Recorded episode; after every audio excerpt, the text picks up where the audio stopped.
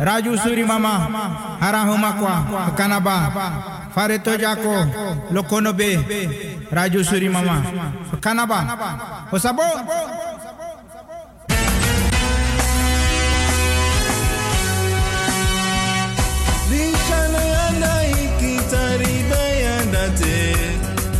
Yando maki haleke betwate wama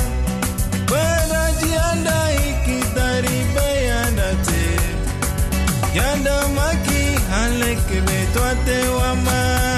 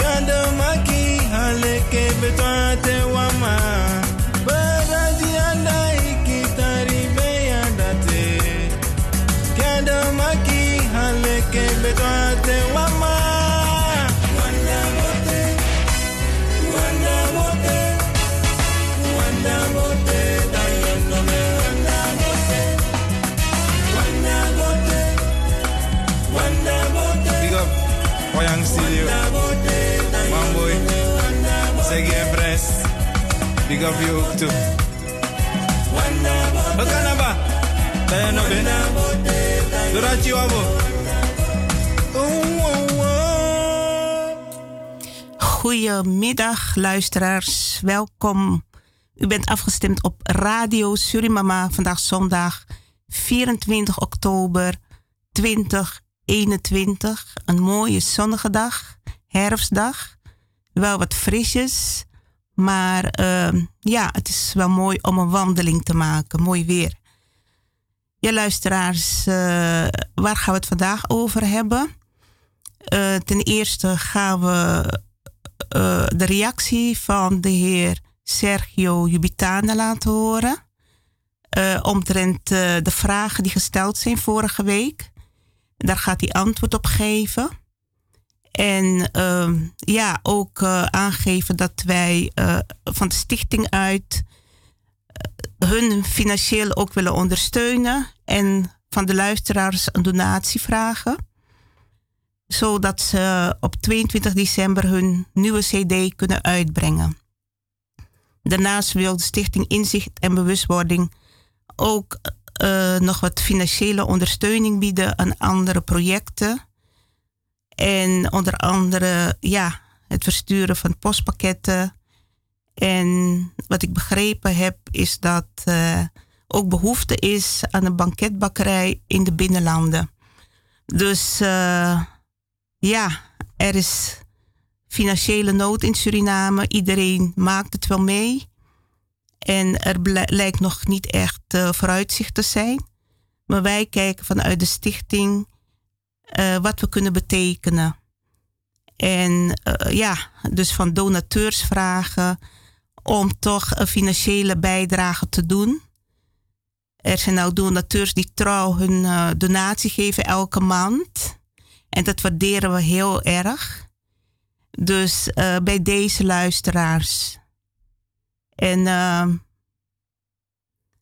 ja, dan gaan we zo meteen luisteren naar de reactie van de heer Sergio Jubitana op de vragen die hem gesteld zijn over de muziekgroep Beraji. Goeiedag luisteraars van Radio Surimama. Uh, hier de manager van muziekformatie Beraji. Uh, vorige week zijn er een paar, vragen gesteld en ik wil um, daarop antwoord geven. Ten eerste, uh, meneer Errol, bedankt voor uw big up. Um, ja, u heeft gevraagd als Ryan Lasso ook erbij is. Ja, Ryan Lasso zit er ook bij. Ryan Lasso is een van mijn um, voorzangers. En hij stuurt de groeten ook voor u. Bedankt voor uw uh, donatie zoals u dat hebt gesteld. Het zal zeker zijn, zijn doel bereiken. En um, daarmee geeft u ook aan een gebaar dat we muziek moeten blijven maken.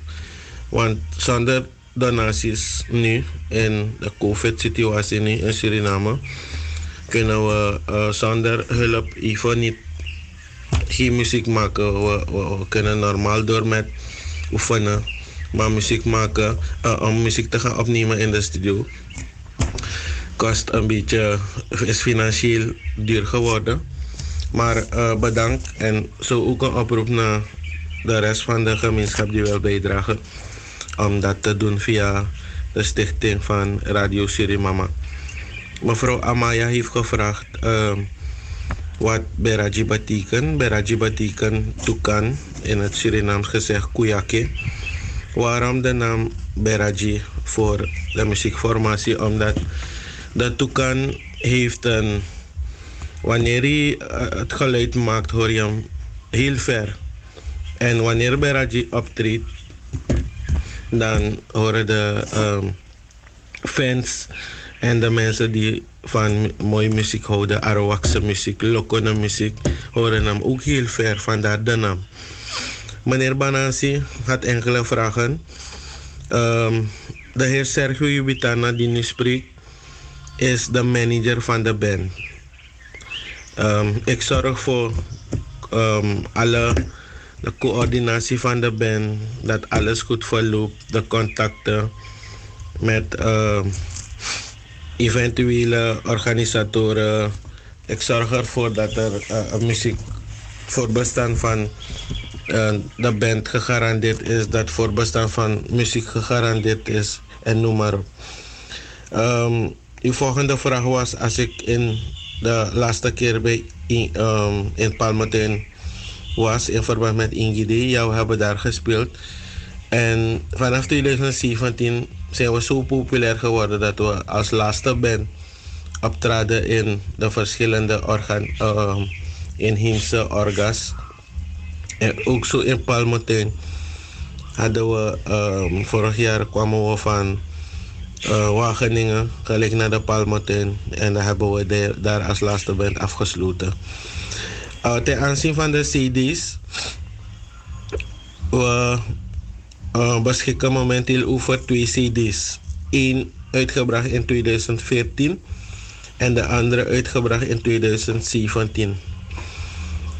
We zijn bezig met onze derde CD, maar natuurlijk vanwege COVID, de COVID-situatie en daarna de koersstijgingen is het ons niet gelukt om in 2019 dat te formaliseren. Dus er zijn hier een heleboel dingen gebeurd daarna. In verband met de huidige situatie, COVID. Waarbij, waar wij, gekozen hebben om um, de, als, de, de, de liedjes als single naar buiten te brengen. En gelijk daarvan een clip te maken. Waarom een clip? Omdat je het zo um, met de clip. Die clip blijft op YouTube en het vereeuwigt zichzelf. Um, meestal wanneer er, als je een, een, een single maakt, een, een liedje maakt en je vereeuwigt hem niet door een clip, dan hoor je hem daarna niet meer. En dan is hij, is hij, is dood, om, om het zo aan te geven. Dus van het jaar bestaan we tien jaren. En het is onze wens op 22 december om onze CD uh, te formaliseren. Onze derde CD, derde album. En het naar buiten te brengen. Maar natuurlijk draait alles nu om financiële middelen. Dus we vragen daarbij weer om ondersteuning. Zodat we ons doel kunnen halen. En als, uh, als dat niet het geval is, gaan we onze CD niet kunnen um, afronden op december, in december. En dan gaan we maar, uh, de, om zo te zeggen, plan B moeten introduceren om volgend jaar te kijken wat we kunnen doen, wat we nog kunnen doen. Maar dat waren de vragen. Ik hoop dat ik um, naar voldoening heb geantwoord. En als er wat is, dan hoor ik het wel via Radio Surimama. Ik wens jullie toe een prettige luister, uh, uh, luisterstemming toe. En tot de volgende keer. Groetjes uit Suriname. die de programma's van Radio Surimama willen ondersteunen, kunnen dit doen door een donatie te storten op het rekeningnummer van de Stichting Inzicht en Bewustwording. Het rekeningnummer is IBAN NL 94 INGB 0007 845337 IBAN NL 94 INGB 0007 845337. Uw donatie is welkom en alvast hartelijk dank ervoor.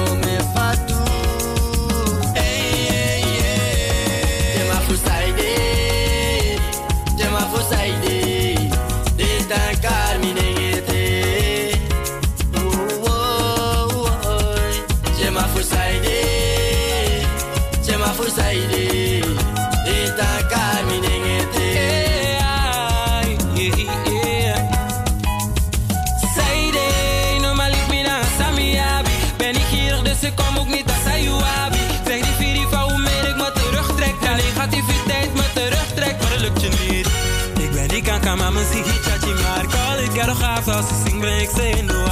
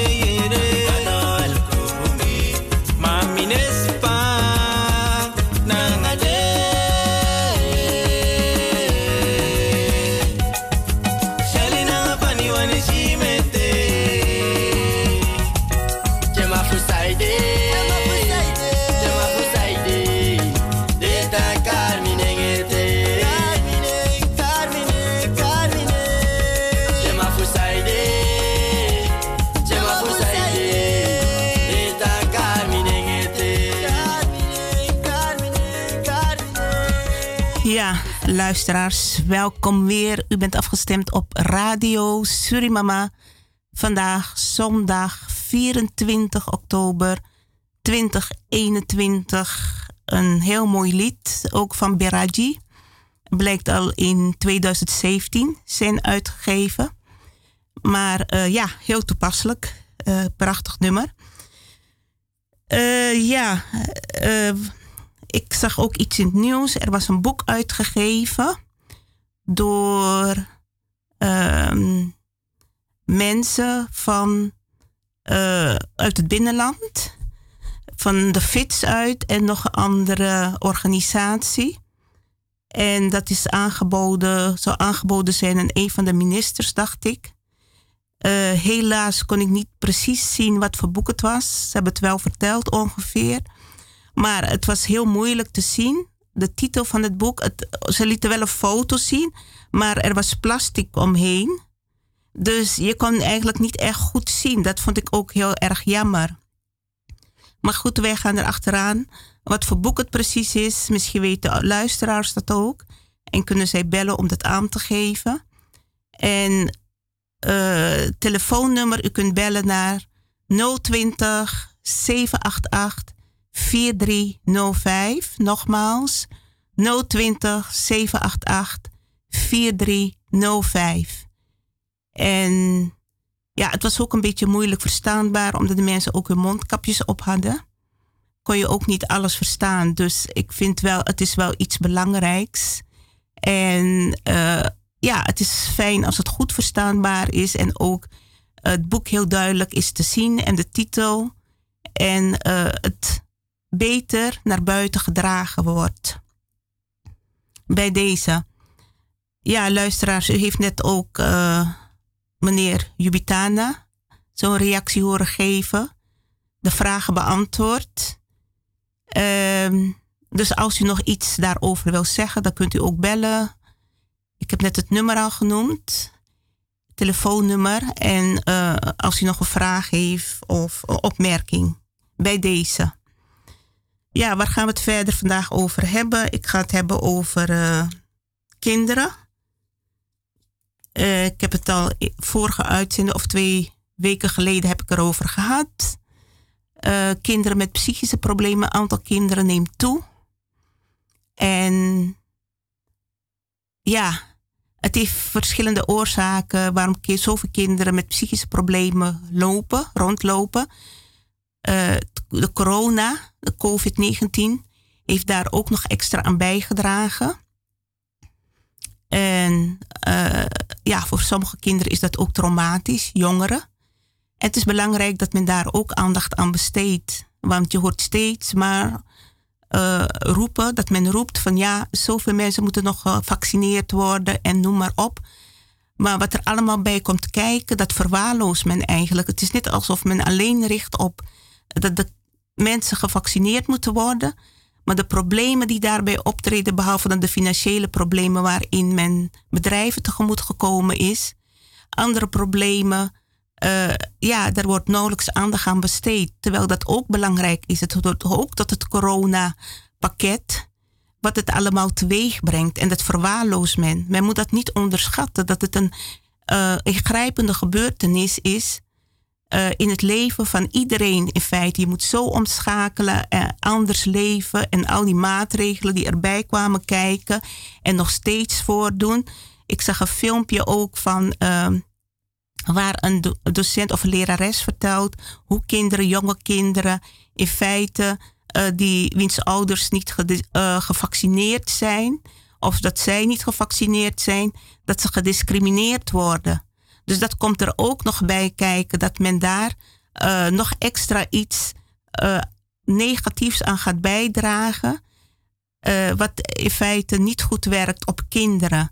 Kinderen zijn heilig. Men moet op een goede manier met ze omgaan.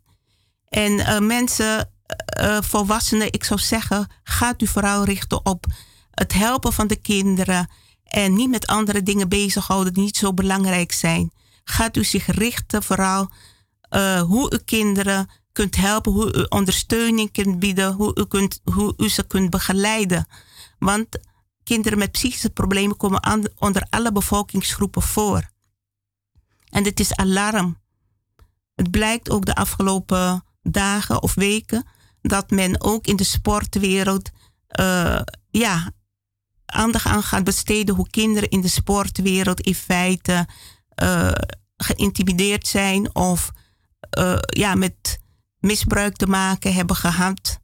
Dus op allerlei gebieden doe dat voor. Ik vind dat de radio, de radiomensen of de media ook, dat ze daar ook extra aandacht aan moeten gaan besteden. Dit is echt iets dat aandacht verdient. Wij hebben de verantwoordelijkheid naar kinderen. En uh, dat mag niet verwaarloosd worden. En zo probeer ik ook mijn boodschappen naar buiten te brengen over de trauma's, de vele trauma's, dat volwassenen vooral ook hun trauma's moeten verwerken. We hoeven ons niet te schamen als wij trauma's hebben opgelopen. Wij kunnen niet bepalen als wij kinderen zijn hoe ons leven verloopt. Dus hoeven we daar ook niet over te schamen. Het is wel belangrijk dat wij gaan werken aan uh, wat ons geschaad heeft in ons jongere jaren, in ons kinderjaren. Want als we dat niet doen, dan gaan we, dan worden we dader ook naar anderen weer. En daar hebben kinderen geen baat bij uh, aan ondersteuning van ons. En wat ik wil zeggen, het, het gaat om een collectieve traumagenezing. Uh, leidinggevende, politieke leiders, docenten, ambtenaren, wereldleiders, volksleiders, de mee mensen die in de mediawereld werken, die dienen allemaal aan hun trauma's te werken. Want als ze dat niet doen, dan kan het zijn dat ze verkeerd gedrag ook tonen naar buiten uit. Hè? Zoals pesterij en uh, kwaadsprekerij. Dat komt, over, dat komt ergens vandaan. Als men daarmee bezig is. Dus uh, we moeten bij onszelf beginnen, aan onszelf te werken, ons innerlijk. En daarbij kunnen we een goed voorbeeld voor kinderen zijn. Als een kind een docent heeft, uh, bijvoorbeeld dat uh, heel pesterig is of uh, gemeen doet, of op een andere manier niet goed gedrag vertoont naar kinderen, dan kan dat te maken hebben met de innerlijk van de persoon. Onverwerkte trauma's. En uh, mensen moeten bewust worden daarvan. Het, is, te maken ook met de bewustwording van uh, hoe heb ik aan mijn eigen innerlijk gewerkt? Hoe heb ik aan mijn eigen trauma's gewerkt? De problemen die ik in mijn leven heb opgelopen. Of het verdriet is, pijn, boosheid, wat dan ook is blijven zitten. Daar horen we aan te werken. Iemand die op macht uit is, die kan misschien dominante ouders gehad hebben, of een dominante moeder of een dominante vader. En die kan daardoor macht gaan uitoefenen in een leidinggevende positie. Daar moeten we ook rekening mee houden. En zo zijn er tal van voorbeelden. Uh, artsen die de beroep hebben uit, zeg maar, huisartsen. Ze moeten weten dat ze niet alleen medicijn moeten geven aan patiënten, snel moeten afwerken, maar dat patiënten gebaat zijn bij een goed luisterend oor. Dat kan al heel genezend werken voor een patiënt. Maar als men het werk uh, of een patiënt ziet als een soort product, dan heeft dat gevolgen voor de patiënt. En zo zijn er tal van andere voorbeelden.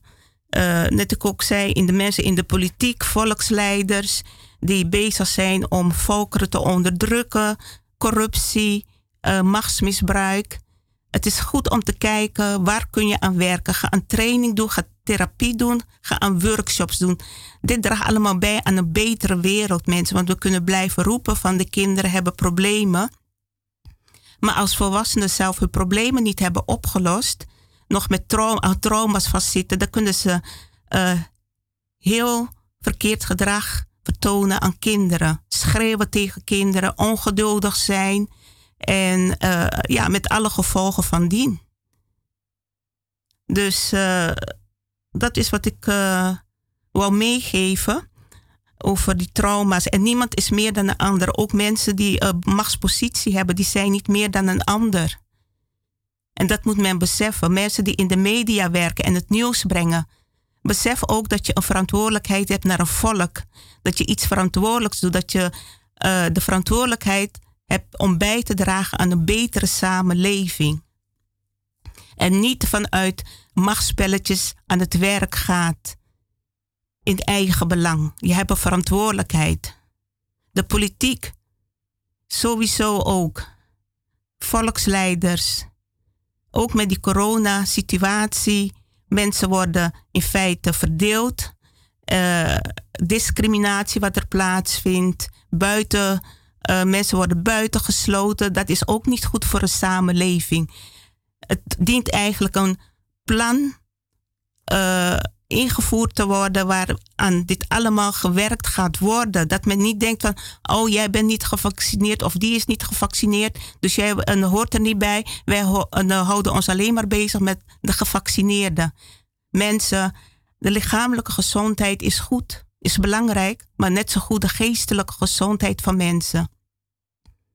Men moet op de hoogte van zijn, men moet zich bewust van zijn wat voor psychische klachten, geestelijke klachten mensen ook kunnen overhouden, omdat ze besloten hebben niet, zich niet te vaccineren met een bepaalde reden. En dan horen ze niet buitengesloten te worden, want we leven in een democratisch land. En men doet alsof er geen andere ziektes bestaan dan alleen het corona, coronavirus. Het wil niet zeggen dat als iedereen, uh, hoe noem je dat, uh, gevaccineerd is, dat niemand meer ziek gaat worden. Nou, er zijn zoveel andere soorten ziektes.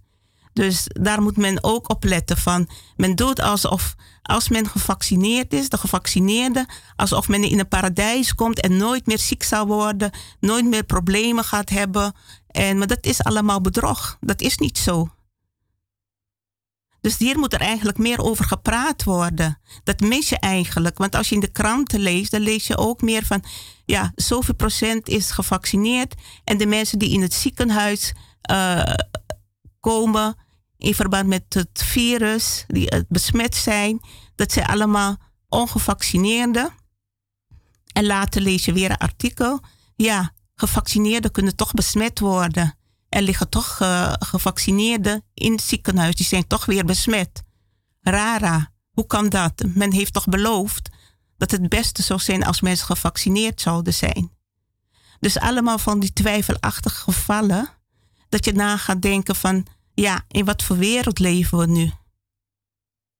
Maar goed, uh, en dat maken kinderen en jongeren ook mee. Sommige jongeren die worden in feite zo gehersenspoeld dat ze in feite niet eens meer weten van, ja, wil ik het wel, wil ik het niet. Mijn ouders, die doen het niet.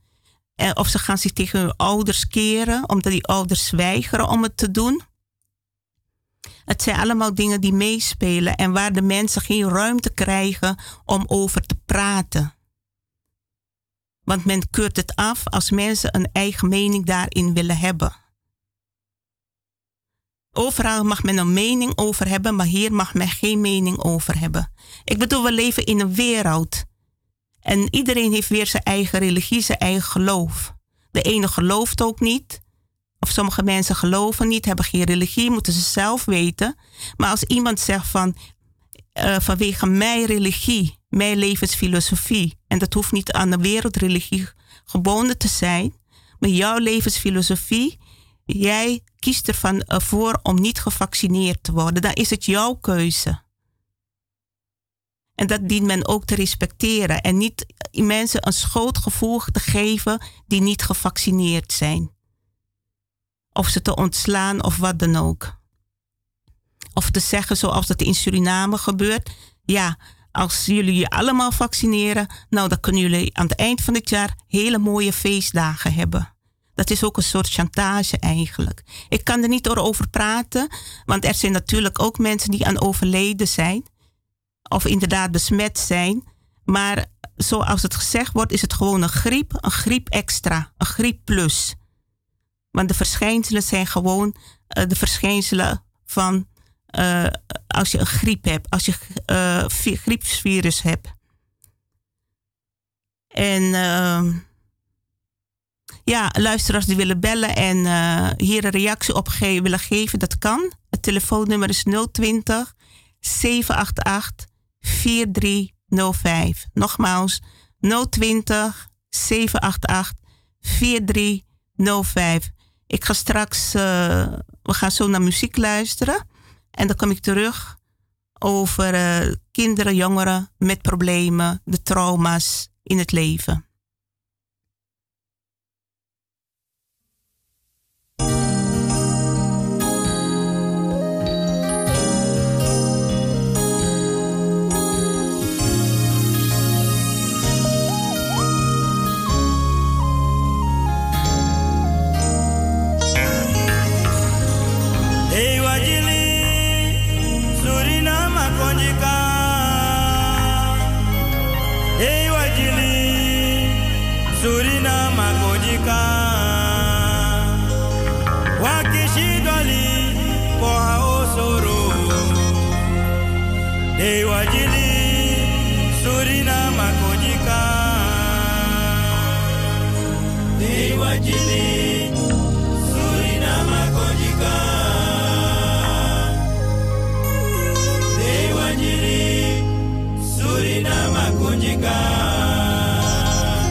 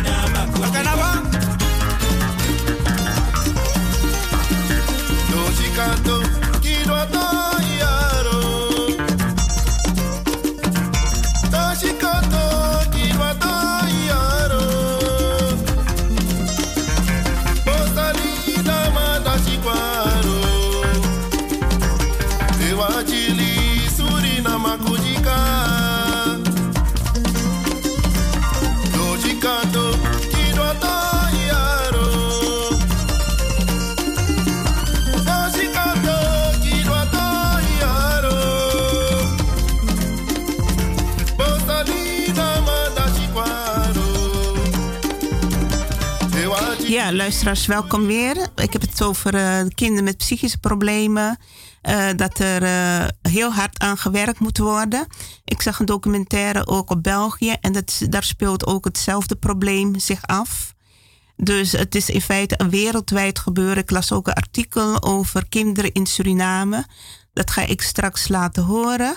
Ik wil het ook nog even hebben over de uithuisplaatsing van de kinderen van de ouders van de toeslagaffaire toeslagenaffaire wat naar buiten is gekomen en eigenlijk niet bekend was gemaakt. Ehm, het zou gaan om ongeveer 1100 kinderen. Dat is wel heel veel. En ik denk van waarom is dat zo lang verzwegen eigenlijk? Uh, dat heeft natuurlijk ook het een en ander teweeggebracht bij de ouders, maar sowieso ook bij de kinderen. uh, uit huis geplaatst worden. En waar zijn die kinderen? Hoe gaat het met ze? Ik vind wel van, uh, dit is wel echt iets dramatisch ook wat plaatsgevonden heeft. En dan zo lang uh, over gezwegen is. En ook de, de verantwoordelijken hiervoor, die horen ook uitleg te geven hoe dat komt. Dus zo komt er steeds meer aan het licht hoe er gewerkt wordt in feite. En dan hoor je van ja, uh, een aantal kinderen neemt toe, maar dit zijn ook de oorzaken van waardoor uh, die jongeren met psychische problemen rondlopen. En ze bestaan inderdaad hoor, want onlangs was ik ergens, liep ik ergens en uh, komen. Ja. En uh, ja, heb, sprak ik een jonge man aan die, die ging dan actie voeren of voor kinderen in India.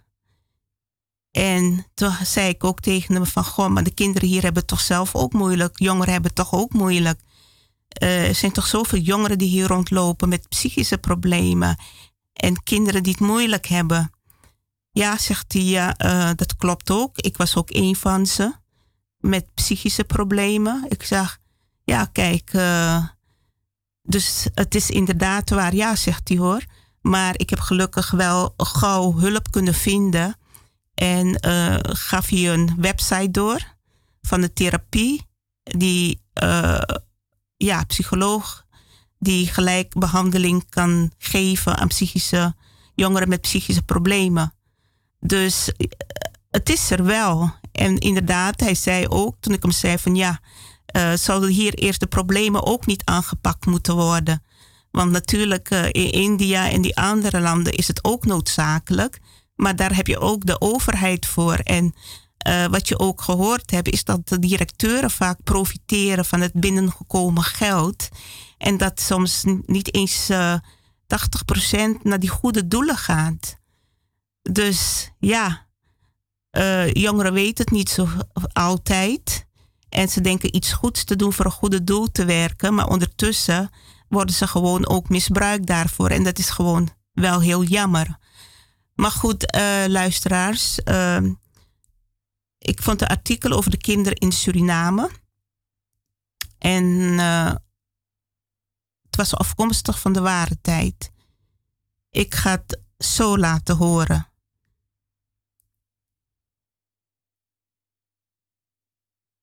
Ja, uh, ik praat even door, want het is telefoon, zie ik. Maar uh, dat zijn toch. Want we weten niet. Er wil iemand in de uitzending? Goedemiddag. Welkom in de uitzending. Ja, goedemiddag mevrouw. Goedemiddag meneer. Uh, met wie spreek ik? Ja? Met, met, met Made. Ah, Made. Ja, goeiedag meneer nee, Made. Made, Made. Made, Made. Oké, okay, ja. Nee, Made. Een M, een A, aantal N. Zie je, ja. Ik wil vragen over de... Je zei oh, money. Over, ja, je zei net over de kinderen. Ja? Ja, hier. En uh, uh, uh, uh, die kinderen hier zo is het veel beter. En als je kijkt, je hebt gezien naar, naar, naar, naar uh, uh, uh, Suriname, naar Afrika, India, Indonesië, ja? Ja. Nou, dat is erger, dat is de pijnen. Ja, dan ga je erger. Weet je. Dan, dan uh, lijkt je uh, erger. Weet je, weet je, weet je, ze eten. Weet je, als je bent, ga je fris dood. Maar hier word ik je gehad, mevrouw. U bedoelt, daar is er armoede, hebben ze niet te eten, bedoelt u dat? Ja, maar hier, hier, hier hebben ze beter, echt maar hier. En, en mijn zoon, en mijn zoon is, uh, ja, twee zoon en een dochter. Ja. Maar ze, ze, ze zijn volwassenen. Mijn zoon is uh, ADHD, hè? Ja? Ja. Ja, ADHD. En, uh, en uh, hij heeft een HAVO-diploma. en die, die, hij woont in, in, in Zwolle. En die, die, die psychiater, die is zo, ja, wat gebeurt er? De psychiater heeft mijn zoon afgekeurd. Helemaal afgekeurd, mevrouw.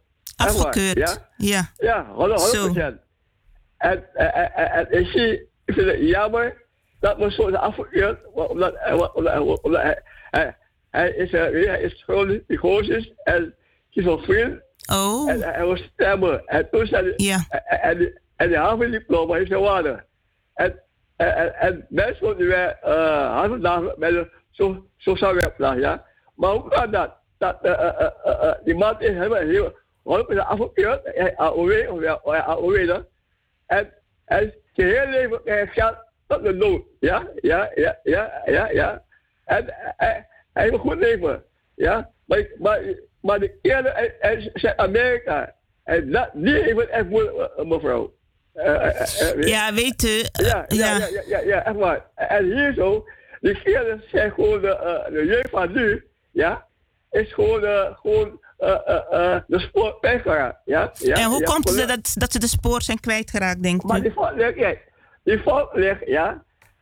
En als jij, als jij onopvallend stuurt aan dan, je mag eerder twee, met die vrouwen of met die vrouwen, maar ik eerder wat niet voor zorg, ja. Ja, ja, je hebt geluk, ja, je hebt geluk, ja, ja, ja, ja, ja, ja, elke keer, ja, je wordt goed, ja, hij wordt, hij wordt advocaat, weet je, weet je, weet je, ja, ja, ja, ja, maar, maar hij, hij, hij, hij eerder, je wordt, uh, je wordt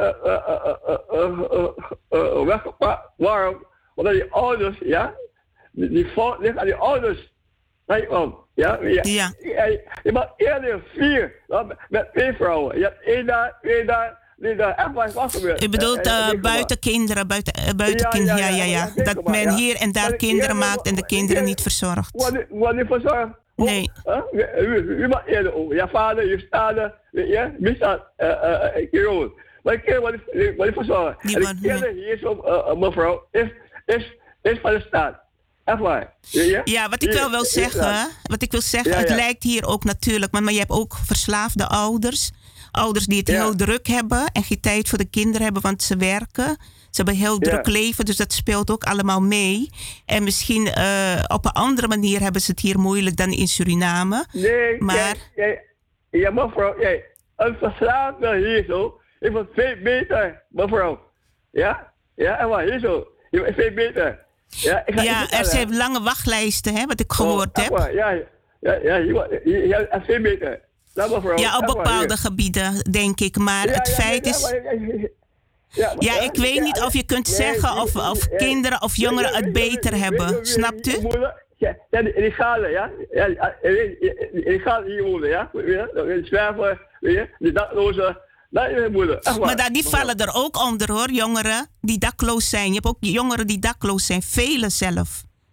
Ik weet niet of je dat weet. Maar, maar, maar laat, uh, de meeste mensen, zijn illegale, die zwerven, die hebben moeilijk. Ja, oké, ja, bedankt voor uw reactie, meneer. Of meneer. Meneer, ja. Maar goed, u maakt de vergelijking van uh, in andere landen hebben kinderen, jongeren het moeilijk. Ik weet niet of je die vergelijkt, want als je psychisch uh, problemen hebt, kun je ook geen stabiel leven meer leiden. Je raakt verslaafd, je leven is zinloos. Ouders hebben geen tijd om naar de kinderen te luisteren, hebben het druk of weten het zelf ook niet, raken soms zelf ook verslaafd aan drank. Je hebt heel veel verslaafde ouders nu, uh, die hun kinderen zelf ook niet kunnen helpen. Dus ja, wat, wat kun je vergelijking maken met Suriname? Ja, in Suriname hebben ze het misschien op een andere manier.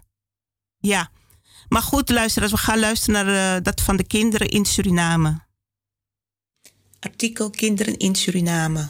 Bron De Ware Tijd. Kinderen in Suriname groeien met veel geweld op. Ruim 80% heeft op een of ander moment te maken gehad met geweld. Hoe dat komt, laat zich raden. Ouders slaan hun kinderen en geloven dat het geen kwaad kan. Die kinderen slaan hun kinderen en dat gaat van generatie op generaties door. Kinderen groeien op in een mijnenveld van beschadigde volwassenen. Zwakke instanties, geldgebrek en cultuurvooroordelen zijn de hobbels die onze kinderen verder moeten overwinnen. De ene ouder vindt een tik op de bil geoorloofd, de ander vindt een riem of klerenhanger erbij geen misdrijf en weer de andere houdt zoals goed oud Surinaams gebruik een zweep erbij. Alle drie noemen het een corrigerende tik. De grens waar de tik eindigt en het gebruik van geweld begint. Waar het, de grens waar de tik eindigt en het gebruik van geweld begint, is voor geen van de drie duidelijk. Ze hebben ook gemeen: ik wil het beste voor mijn kind. Dus ze hebben alle gemeen: ik wil het beste voor mijn kind. Maya Manohar, afgestudeerde rechtswetenschapper, deed recent onderzoek naar wat de wetgeving zegt over kindermisbruik. Volgens haar bevindingen is het allemaal heel goed weergegeven. De definitie voor geweld tegen kinderen is als er door een bepaalde handeling lichamelijk leed wordt veroorzaakt. Lichamelijk leed is dus een klap in het gezicht, een kind met een stok of zweep slaan of het kind krachtig door elkaar schudden. In principe is dat dus verboden. In de wet is er geen gevangenisstraf hiertegen opgenomen. Er is wel aangegeven dat je dan een beschermingsbevel voor zo'n kind zou kunnen aanvragen. Met ronde Nederlandse woorden staat dus wat onder mishandeling verstaan kan worden. Manohar stelt ook dat er weinig informatie is naar de samenleving toe over de wettelijke bepaling om kinderen niet te schaden. Ze stelt echter dat de wet niet werkt en stelt voor maatschappelijke groepen erbij te halen om de bewustwording over die wet breder ingang te laten vinden.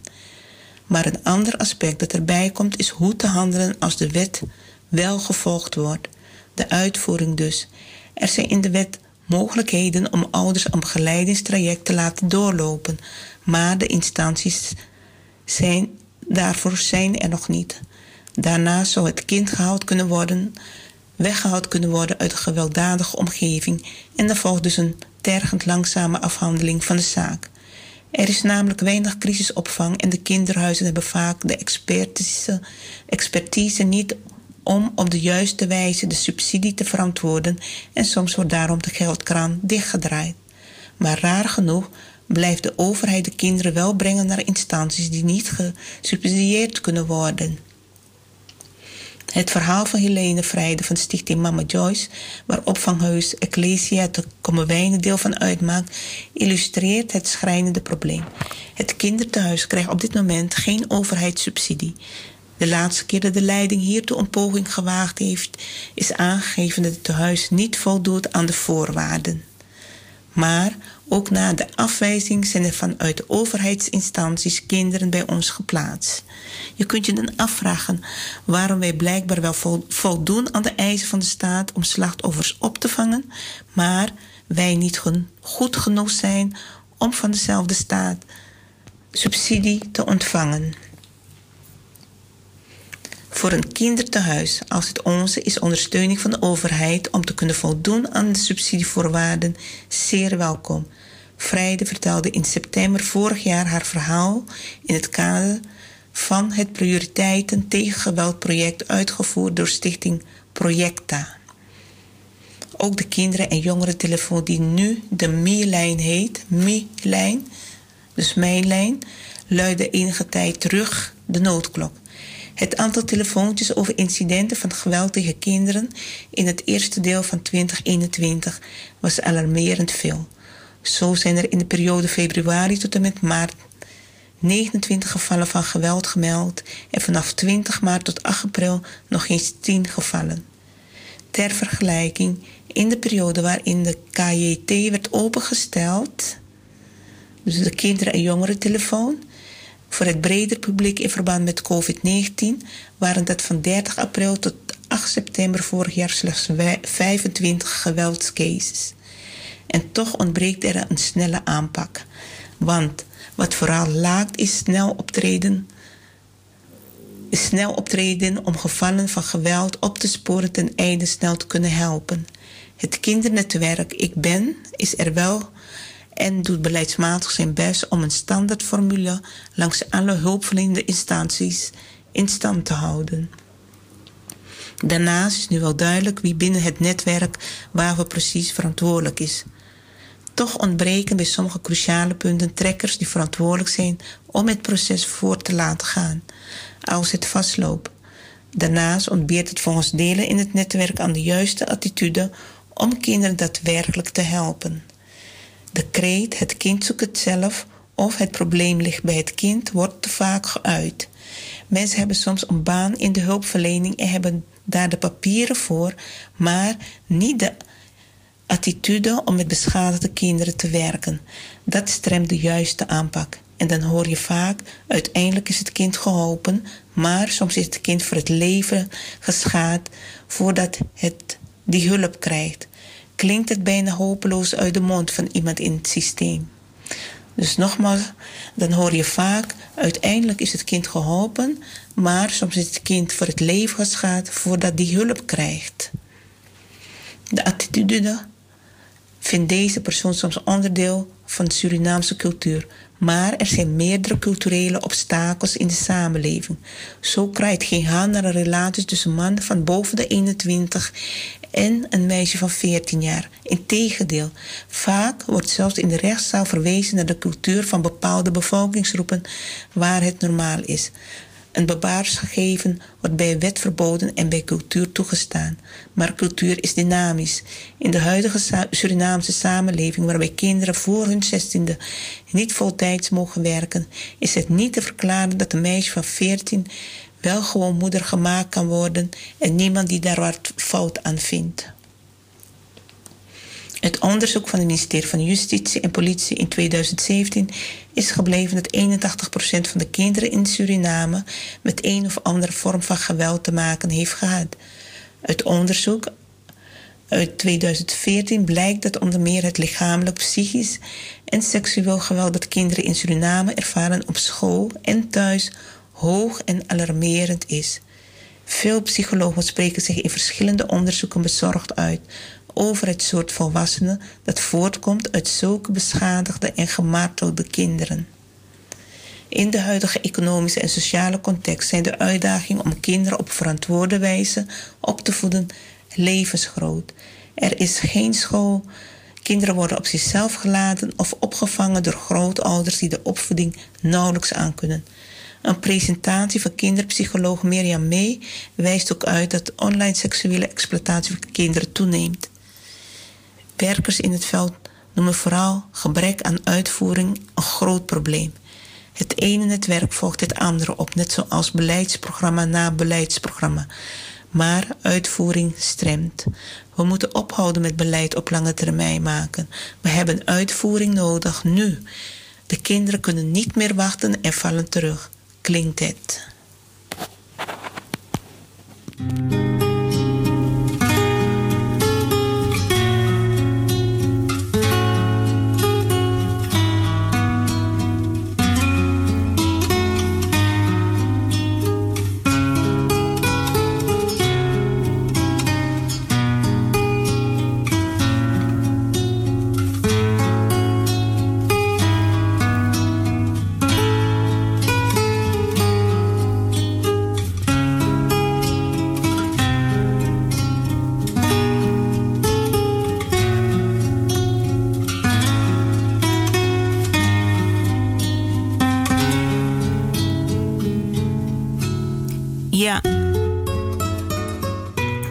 Luisteraars. De situatie. U heeft net kunnen luisteren naar een verslag over de situatie van kinderen in Suriname. Hoe het met ze gesteld is. En u heeft het gehoord. Niet best. Het wordt tijd dat er daar ook hard aan gewerkt gaat worden. 81% van de kinderen loopt met problemen. En ja, ook wat er gezegd wordt, kinderen worden uit huis geplaatst, in internaten gestopt, waar er in feite geen subsidie meer aan gegeven wordt. Dus wat krijg je dan in zo'n kinderhuis? Uh, ja, bezuinigingen. Misschien slechte begeleiding, slechte ondersteuning door geldgebrek. En ja, het, is werk aan de winkel. En ook net wat die meneer net zei, die gebeld had. Uh, veel kinderen, uh, buitenkinderen, mannen die met drie, vier vrouwen. Hè, dit zijn belangrijke dingen die op de radio ook verteld moeten worden. En waaraan gewerkt moet worden. Uh, mensen tot inzicht moeten komen. Want ook hier vindt het plaats dat mannen toch ook bewust van worden van hé, hey, uh, we hebben een grote verantwoordelijkheid naar kinderen. We kunnen niet hier en daar kinderen maken en ze niet verzorgen. En vrouwen dienen daar ook hun verantwoordelijkheid natuurlijk in te nemen. Want u ziet het ja in feite dat over buitenkinderen, hier en daar kinderen maak ik daar ook al eens een uitzending aan besteed. Uh, dient nog herhaald te worden weer. Uh, vaders die inderdaad bij verschillende vrouwen kinderen maken, hun verantwoordelijkheid niet nemen, de kinderen verwaarlozen, financieel niet ondersteunen, emotionele verwaarlozing van de kinderen. Moeder zit met heel veel kinderen opgescheept en moet gaan werken. Laat de kinderen thuis, laat de kinderen misschien bij grootouders die misschien niet meer het vermogen hebben om echt goed op de kinderen te passen. Dus allemaal dingen waaraan gewerkt dient te worden in Suriname. Op de televisie over gepraat dient te worden, op de radio. Want uh, soms luisteren de. Sorry? Ook in Nederland. Ja, ik praat voor Nederland en Suriname. Want het is allemaal uh, leuk doen, spelletjes en, en allemaal alsof het uh, goed gaat. Maar het gaat niet goed. Dus bij deze Surinaamse radiostations, alsjeblieft besteed hier meer aandacht aan, aan vaderschap, verantwoordelijk vaderschap, moeders die hun verantwoordelijkheid nemen, kinderen goed begeleiden, goed ondersteunen. Dat is van belang. De Audi laat dat gedoe met slavernij even van de kant en uh, al die toestand. Richt je op de toekomst. Dat is belangrijk. Goed luisteraars. We gaan zo naar het tweede uur en ik ben straks bij u terug.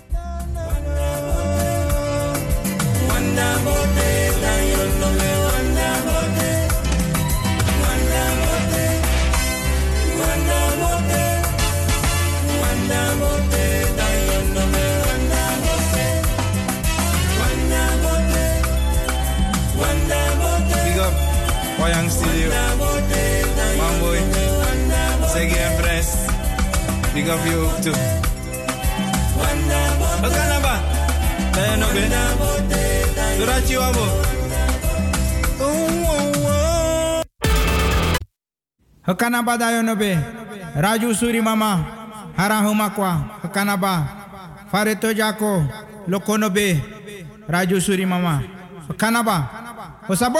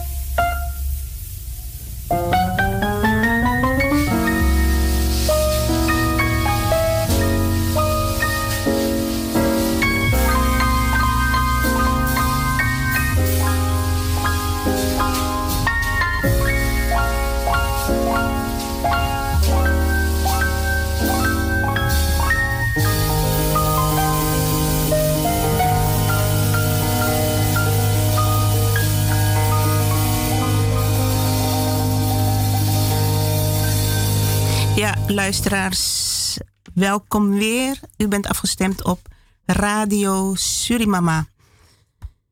Wij zenden elke zondag uit van zondagmiddag van 4 uur middags tot 6 uur. En soms ook tot 7 uur avonds. Ja, wij doen een beroep op de luisteraars om toch een donatie te geven. Want wij investeren in de programma's, in de uitzendingen. En het is belangrijk om dat te waarderen ook. En uh, uw bijdrage te leveren. We gaan straks weer het rekeningnummer van de Stichting Inzicht en Bewustwording laten horen. En wij hopen dat meer mensen toch een donatie gaan geven. Ik ben niet zo iemand die van bedelen houdt. Maar je wilt toch ook uh, ja, op een gegeven moment zien dat het gewaardeerd wordt, de uitzendingen. En uh, ook een bijdrage levert, een positieve bijdrage levert aan de samenleving. En sowieso staan wij ook voor uh, ja, ons in te zetten. Dat doen we al langer dan drie jaar. Voor de belangen van de eerste bewoners van Suriname. Maar daarbij richten we ons ook op de gehele multiculturele samenleving. Zowel in Suriname als in Nederland. Ja, het eerste uur heb ik het gehad over uh, de problemen, psychische problemen waarmee jongeren rondlopen. Het aantal neemt toe. Het is een wereldgebeuren, ook in Suriname, Nederland. En het heeft verschillende oorzaken. Maar het feit is wel van als de kinderen, de jongeren, de opgelopen trauma's niet op tijd kunnen verwerken, goede ondersteuning, begeleiding daarin krijgen, dan heeft dat gevolgen voor hun volwassen leven.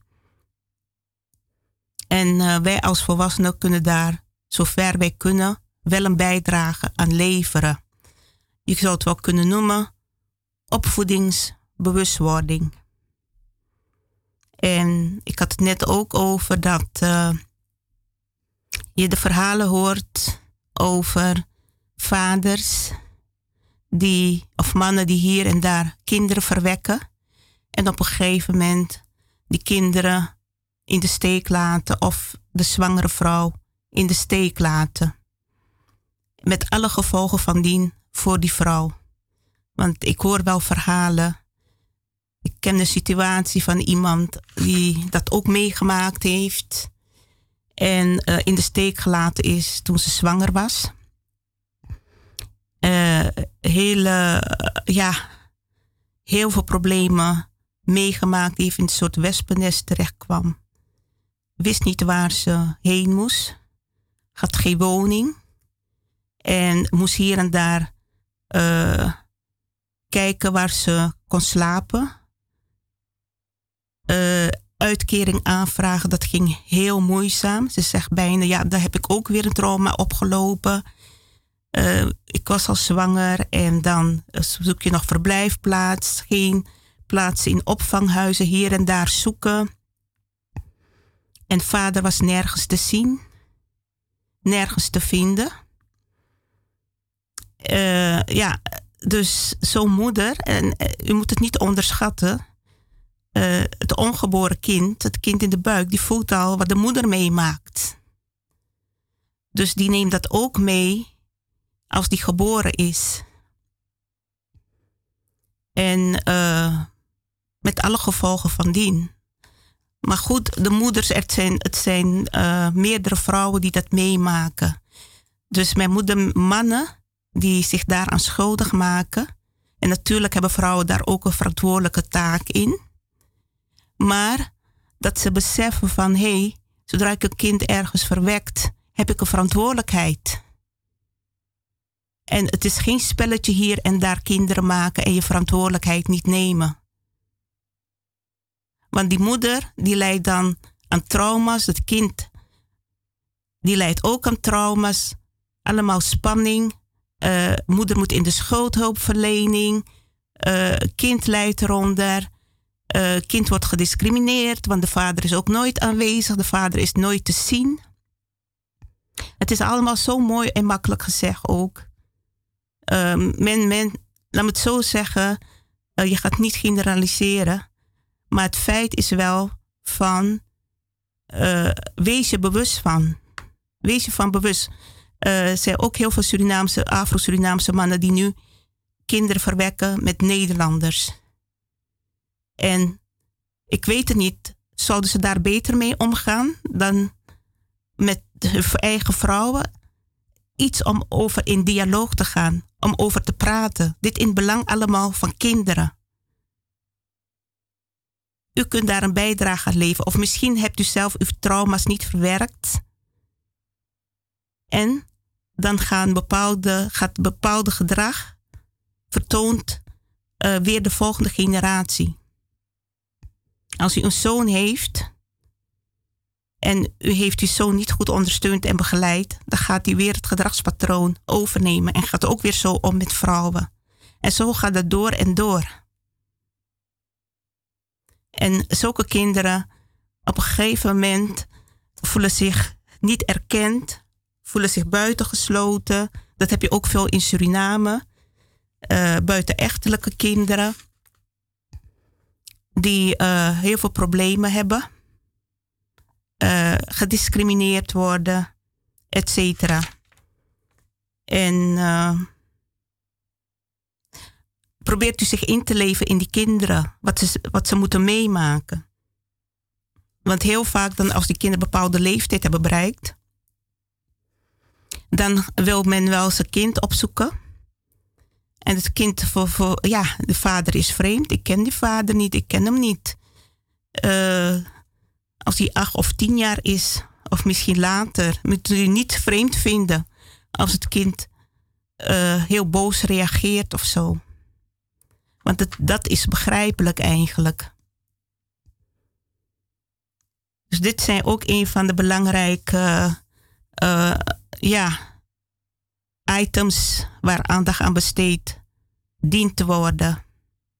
En het zijn talloze problemen die uh, kunnen leiden tot trauma's, ingrijpende gebeurtenissen in mensenleven, in kinderenleven, overlijden, uithuisplaatsing, adoptie, een mishandeling van zwang, zwangere moeder uh, grote problemen van zwangere moeder. In de steek gelaten, geen geld, geen woning, vele ruzies. Heeft allemaal ook invloed op het geboren of ongeboren kind. Buiten kinderen. Uh, ja, er is telefoon. Goedemiddag, welkom in de uitzending. Ja, goedemiddag Joita. Een gezegende week. En uh, ja, ik zit te luisteren naar die mooie programma van jou. Ik wil je daarvoor ondersteunen en ik wil je daar ook de power geven. Dankjewel. Ik wil, ja. ik wil reageren op die, uh, uh, zeg maar, het algemene van mensheid. Zal ja. ik het een benaming geven? Snap je? Kijk, ik neem zelf een voorbeeld in mijn tijd. Hè. Toen ik uh, geboren werd, ja, dan ben ik een natuurmens, ben ik een natuur geboren. Dan was het dan zeg maar in mijn tijd nog niet zoveel moraliteit en uh, ja, alle toestanden wat we nu in tijd waar we leven. Snap je? Ja. Ik, heb, ik ben geboren in de tijd van de armoede. Hè? De armoedetijd. Ik heb flink armoede gekend. Maar dat doet er niet toe. Ik ben toch met de Heer ja, en de natuurcode ja, ben ik volwassen geworden. Ik ben naar school gegaan. Daarna ben ik dus een vak gaan leren. Hè? Snap je? Ja. Zo, want daar begint het al. Hè? Snap je? Als jongen. Snap je? Ik heb een goede vak gekozen en daar heb ik verplicht van. Snap je? Zo. Mhm. En ben ik gaan werken, snap je? En daarna ben ik dus zeg maar, ja, verliefd geworden. Snap je? Op een jonge vrouw. Ik ben getrouwd, alles. Heb ik een verantwoordelijkheid genomen. Snap je? Als jonge vader van toen. Begrijp je? Zo. Ik zal de tijdstip niet noemen. ik houd van mezelf. Maar als we kijken nu over die problemen waar je nu over praat, snap je, en waar we nu mee zitten, dan toen de tijd in Suriname, in de jaren 50, 60, dan was het anders. Begrijp je? Ja. Hoe anders? Zo, waren we nog, niet- we Ja. waren nog niet zo bewust, snap je? Wat, eh, zeg maar, seksualiteit van toen, hè? Begrijp je? Ja, Ja, van de jongeren. En als we nou zien dat de tijd waar we nu in leven, 2021, straks 2022, dan kijken we terug, snap je, naar de tijd van Suriname nu. Begrijp je waar we nu leven met de jongeren? Want daarover praat je toch? ja, ja. Zo. Dan zien we nou, het is een hele verandering gekomen na de onafhankelijkheid. Ja, hoe Suriname is achteruit gegaan in ontwikkeling en vooruitgang. En denken en kwaliteit. Ja? Ja, En wanneer we overstap gaan overnemen naar over de zee, in Europa, dan kom je in Europa, dan ga je zelf zien hoe de Europeanen hun kinderen opvoeden. Op het moment dat die kinderen zeg maar op 18-jarige leeftijd is bereid, dan zeggen ze je moet het uit uit want je bent al volwassen. Maar de maatschappij is daar ook voor bereid. Want als ak- kinderen 18 jaar, dan hebben ze ook zeg maar uitkering. Ja, waar ze dus vooruit uit kan, kan uitleven. Begrijp je? Als we zien naar de opvoeding van de jongeren van Europa, dan vanaf de vijfde jaar of dezelfde 1, 0 jaar, hebben ze al een schoolvriendje. En daarmee groeien ze op. Ja, en daarmee gaan ze ook te paard. Dat noemen ze schoolliefde. Ja, op een bepaald niveau, dan gaan ze elkaar loslaten, want de liefde is al uitgegroeid. Begrijp je? Maar wanneer praten bijvoorbeeld uit eh, Zuid-Amerika kinderen, uh, Noord-Mara, Noord-Afrika kinderen en zo, snap je? Dat zijn er niet eens, hebben we wat van geleerd. Want hun ouders hebben dat ook nooit gehad. De regering heeft ook nooit wat voor hen opzij gezet. Hebben we tijd in de jaren 65 kinderbijslag gekend in Suriname? Dacht het niet, toch? Wel, precies. Dus toen je pas kwam in Europa, daar heb je nog gezien, dan denk je, ach God, Jezus, ik krijg kinderbijslag. Maar dat is de vorm van een misbruik. Want de regering van hier ga je kinderen opvoeden. Jij als ouders hebt geen invloed op je kinderen. Ja, Aha. ja dat speelt ook dat mee natuurlijk. Ja. ja, Begrijp je? Als je kind naar school gaat, ja, dan is de school de vader en de moeder. Als dat kind thuis komt, als je dat kind vraagt wat, oh ja, de juffrouw heeft dat gezegd. Met dat juffrouw en meneer. Dus je hebt geen enkele invloed meer op jouw kind. Om je kind zelf een goede opvoeding te geven. aha. Ja, dus u, u, ervaart het gewoon, iemand met een andere cultuur. Dat Ja. de kinderen hier gewoon als het ware onderwezen worden. En je in feite als ouder bijna geen inbreng meer hebt. Precies. Ja, Dus wanneer wij praten over opvoeding van kinderen, snap je? Dan moeten we alle factoren zoeken en alle factoren gaan bekijken. Stap voor stap. Begrijp je? dus Ja? het, het systeem hier bedoelt u. Het systeem. En over zulke dingen moet meer gepraat worden. Op school. Ja, of- maar ga je praten, maar die kinderen hebben daarvoor geschoten. Op het moment dat een kind 18 is, dat kind al volwassen. Ja, maar be- bedoel, bedoel je het leersysteem wat ze krijgen? Ja. Of, eh, ja, ja. Nee, over een leersysteem. Snap je? En een opvoedingssysteem. Waar in de jaren 50, 60 in Suriname, al kinderen wordt geen kinderbijslag, niemand. Maar, ehm kinder, maar, maar speelt dat een, eh, een rol mee, die Ja, kinderbijslag? dat speelt zeker een rol mee in de opvoeding. Maar hoe bedoel, je, bedoel, hoe bedoel je dat precies dan? Van dat het, het Ik een- bedoel dat, kijk, kijk, in de tijd van de jaren 50, 60 in Suriname, ja, je vader en je moeder bijvoorbeeld werkten, ja, snap je? Dan waren we nog onder Nederland, kolonie. Nederland bepaalde alles toen de tijd van alles. Ja, je had je eigen invloed niet. maar wat voor invloed had dat op de kinderen dan? Omdat je dus niet, zeg maar, een zeggenschap had op je kind. Oh, je had geen Ja, dus dat kind neemt aan van wat mijn moeder op tafel brengt, dat moet ik eten, dat moet ik dus van leven. Ja, dat kind had geen enkele zijn eigen inbreng. Snap je? Maar die kinderen van hier in Europa hebben ze in eigen in- inbreng. Ja, zodat ik 18 ben, dan ben ik volwassen, kan ik doen wat ik wil. Het is al opzij voor hun gezet. Ja. Ja, dat draagt natuurlijk ook bij. Dat, dat is ook cultuurbepalend. Maar als je kijkt naar Suriname, het is ook veranderd in feite. Heel veel is Ah, ook ja. veranderd. En eh, de maatschappij, de nu- samenleving. Ja, Ja. het is totaal veranderd. Maar wij, wij, hebben, wij creëren de toekomst voor kinderen. Dus het gedrag van kinderen is de afspiegeling van uh, wat de volwassene uh, bijdraagt in feite. Ik heb mijn kinderen opgevoed. Ja? Ze zijn allemaal in Suriname ja. geboren. We zijn hier overgekomen. Ik heb keihard Ik heb een indruk gezegd. Ik ben vader en daar is je moeder. Als je naar school gaat, je gaat om school om te leren. Als je thuis komt en ik vraag, wat is je huiswerk, huiswerk, wat heb je gekregen, wat heb je geleerd? Dan ben je verplicht om mij verantwoordelijk te leggen. Begrijp je? Zo. Ja.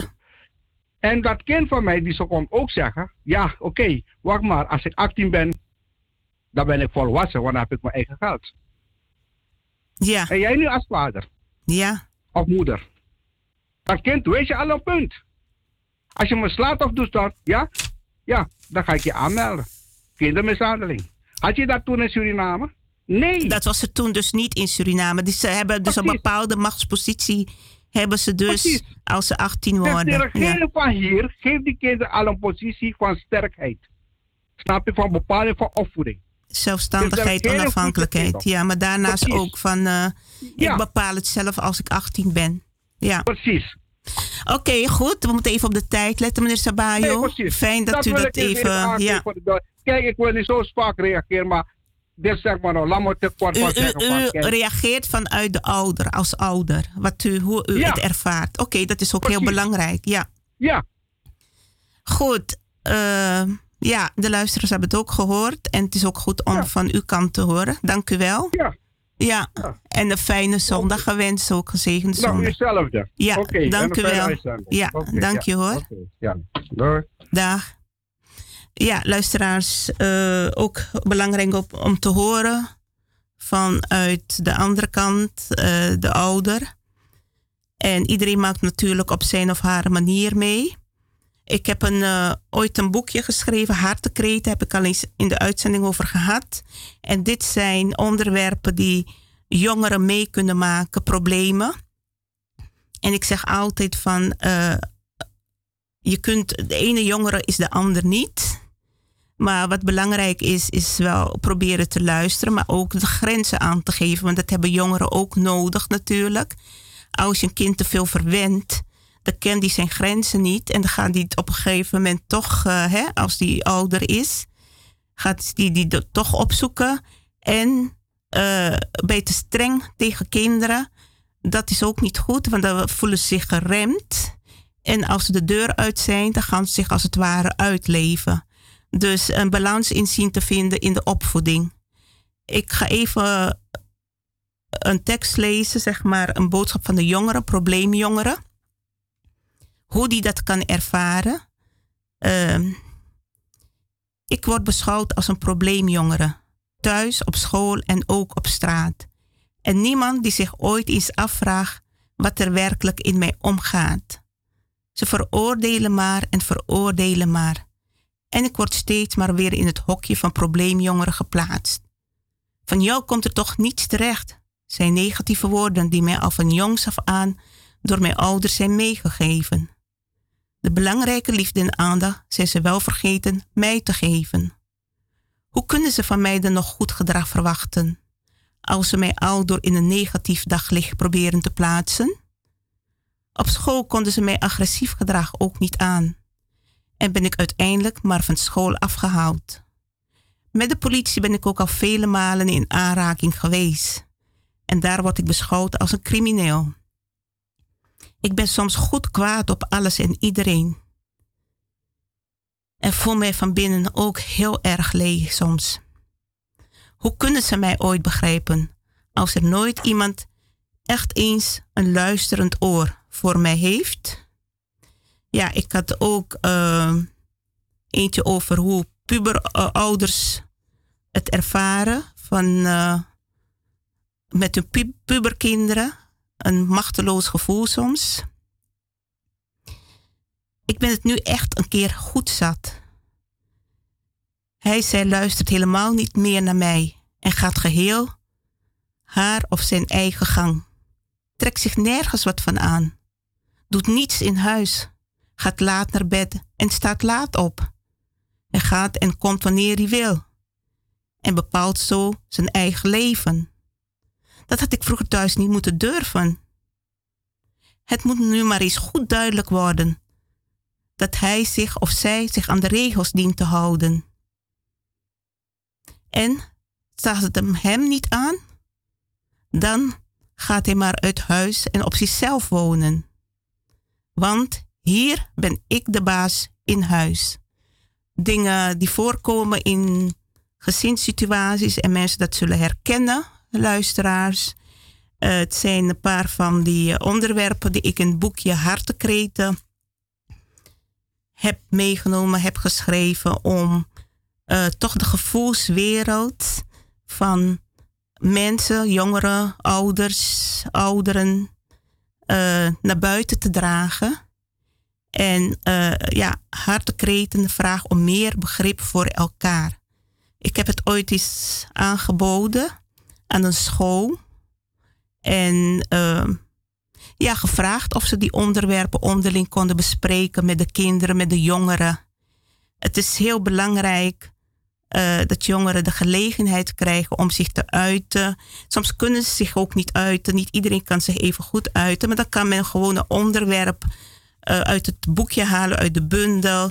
En dat bespreekbaar maken in een groep. Um, het is niet meer in de handel, maar ik wil bij deze ook voor de Stichting van Inzicht, vanuit de Stichting Inzicht en Bewustwording vragen of mensen daar toch een financiële bijdrage willen leveren. En uh, ik ook iets kan bijdragen zo aan de samenleving.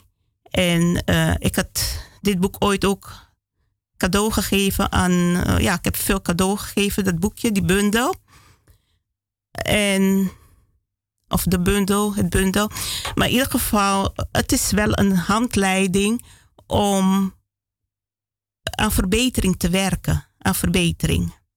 En uh, door hier en daar het een en ander te horen, ja, dacht ik van ik ga dat toch opschrijven. En mensen kunnen elkaar hierdoor helpen. Wat iemand meegemaakt heeft. Soms zijn het ook eigen verhalen, maar niet allemaal. Er zijn heel weinig hoor, wat erin is van mezelf. Ook over mijn internaatleven, dat zeker. En uh, dat ik hooggevoelig ben en dat daar ook problemen uh, mee meegemaakt heb. Hooggevoelige kinderen die ook problemen meemaken omdat zij in feite toch uh, ja, zich vaak ook anders voelen in de samenleving en dat niet altijd kenbaar kunnen maken. En uh, niet begrepen worden altijd. Uh, ook belangrijk, want er zijn heel veel van deze kinderen nu, hooggevoelige kinderen, nieuwe tijdskinderen. En ja, er is zoveel informatie ook over te geven. Dus bij deze een bijdrage en ja, ik ben blij dat ik dat toch uh, mag doen. Ik had, wat ik zeg, uh, wou zeggen van, ik had iemand het cadeau gegeven of een echtpaar. Ik kwam die persoon laatst tegen. En uh, ik vroeg nog van, hey, hebben jullie dat boekje nog? En toen gaf hij aan van uh, Atti. En toen dacht ik, hè, uh, hebben jullie daar, heeft u dat vertaald in Surinaams? Of ik begreep het niet goed, maar het kan zijn dat die persoon dat uh, vertaald heeft, dat boek, uh, ermee aan het werk is gegaan, misschien ook aan verdiend heeft. Dat gebeurt ook nog. Maar goed, ik zeg ook van, uh, het gaat niet altijd om geld. Want heel vaak willen mensen geld gaan verdienen, weet u? En als men altijd alleen maar bezig is met geld verdienen en niet vanuit het hart gaat werken, dan krijg je ook energie stagnatie. Dus de doorstroming gaat niet werken, want u heeft vanuit een andere denkvisie, gaat u met iets werken, niet vanuit uw hart, vanuit mededogen, maar vanuit geldbelang of eigen belang. En dat is niet goed. Maar goed, in ieder geval, uh, men mag weten, het boekje is er hartekreten, net als uh, inzichtrijke boodschappen. En uh, mensen die meer informatie willen, eh, over willen hebben, die kunnen dat doen uh, door uh, Facebook op Messenger een boodschap achter te laten. En ja, daar krijgt u antwoord op. Ja, luisteraars. ja, stichting en ik ga nog een nieuwe website maken, maar de stichting Inzicht en Bewustwording is nog een oudere website van. En daar kunt u ook een bericht achterlaten als u wat meer wil weten over het boekje Hartkreten. Ik kan ook advies geven. Ik heb ook met kinderen gewerkt. En daar zijn goede referenties over. Dus ik weet waar ik over praat. Goed luisteraars, we gaan nu even naar muziek luisteren.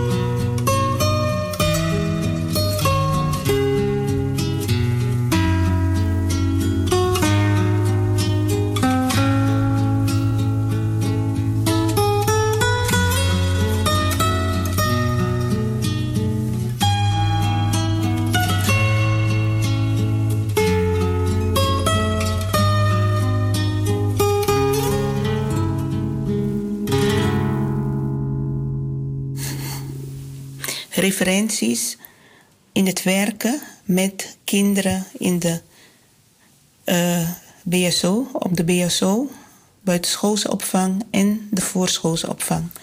Een goede berichtreferentie, erkenning van een moeder van een van de kinderen van de BSO.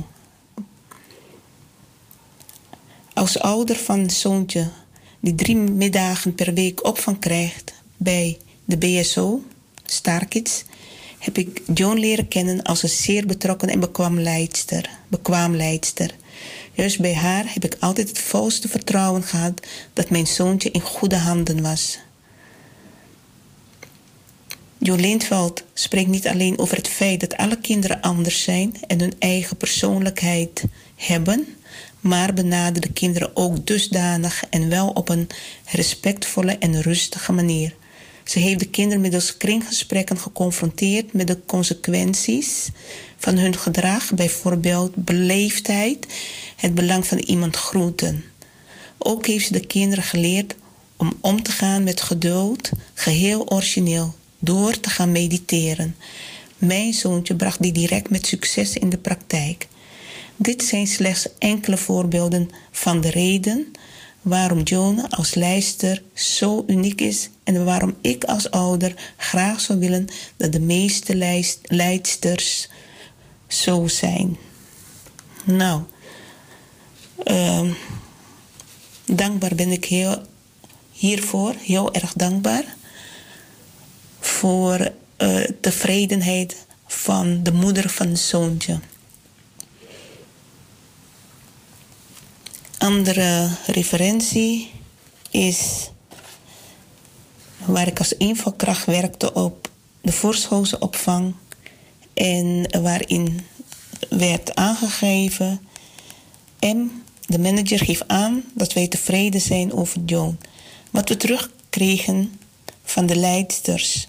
Joan is rustig, heeft een prettige benadering naar de kinderen en is ook echt geïnteresseerd in de kinderen. Zij pakt dingen snel op en de leidsters hebben aangegeven prettig met Joan samen te werken. Dus dat zijn, is wat de collega's hebben aangegeven. En dat kreeg ik te horen in een beoordelingsgesprek.